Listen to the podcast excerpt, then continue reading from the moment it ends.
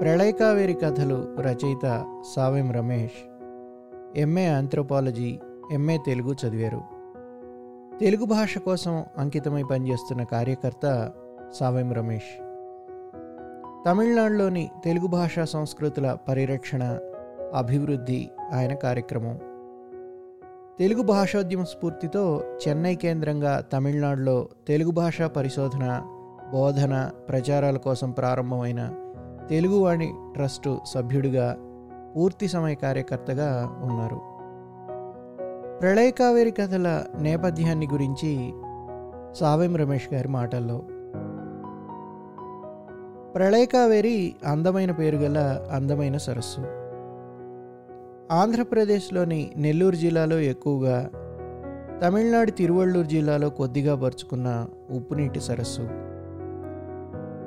ప్రళయకావేరి తల తమిళనాడులో మొండెం ఆంధ్రలో. సరస్సులో నలభై వరకు దీవులు. మనిషికి మనిషికి దీవికి దీవికి నడుమ కంటికి కనిపించని అనురాగ సేతువులు. ప్రళయకావేటి పల్లెల్లో తిరుగుతూ ఉంటే ఆ పల్లీల నోట ఎన్నెన్ని కథలో ఎన్నెన్ని పాటలో ప్రళయకావేటి పుట్టుకు గురించి ప్రళయకావేట్లోని పెద్ద పుణ్యక్షేత్రం పంటరంగం గురించి పల్లె పల్లెలోనూ రకరకాల కథనాలు. ప్రళయకావేరి గుండెకాయ అయిన శ్రీహరికోటలో పంతొమ్మిది వందల అరవై తొమ్మిదిలో రాకెట్ కేంద్రం నిర్మాణం కారణంగా దీవిలోని ప్రజలు నిరాశ్రయులైనారు. చెంగలపాలెం కాకరమూల కిళివేడు రవణప్ప సత్రం వంటోరిపాళెం సోళ్ళదొరువు వంటి పలు గ్రామాల ప్రజలను నూరు మైళ్ళ దూరంలోని మెట్ట పొలాలకు తరిమింది కేంద్ర ప్రభుత్వం. పల్లె బతుకులతో పాటు అక్కడి ప్రాచీన దేవాలయాలు కూడా శిథిలమై రాకెట్ కేంద్రం స్థాపన మూలంగా నాశనమైపోయాయి. ఆ తర్వాత పదేళ్ళకు అభివృద్ధి పేరుతో ప్రళయకావేరి దీవుల్లో వేసిన గులకబాటలు కరెంటు తీగలు పట్టణ నాగరికతను పల్లెలోకి తెచ్చింది.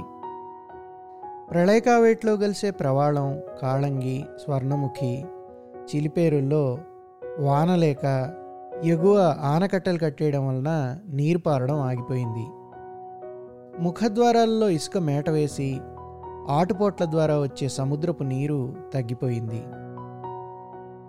పేటలోని సినిమాలు మరిగి ప్రళయకావేటి వారు జానపదాలను మర్చిపోయినారు.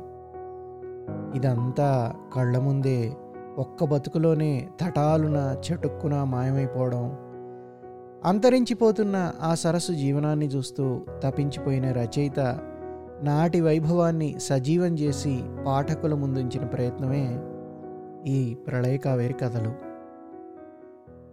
ఆనాటి ప్రళయకావేరి సరస్సు ఈనాటి పులికాట్ లేక్.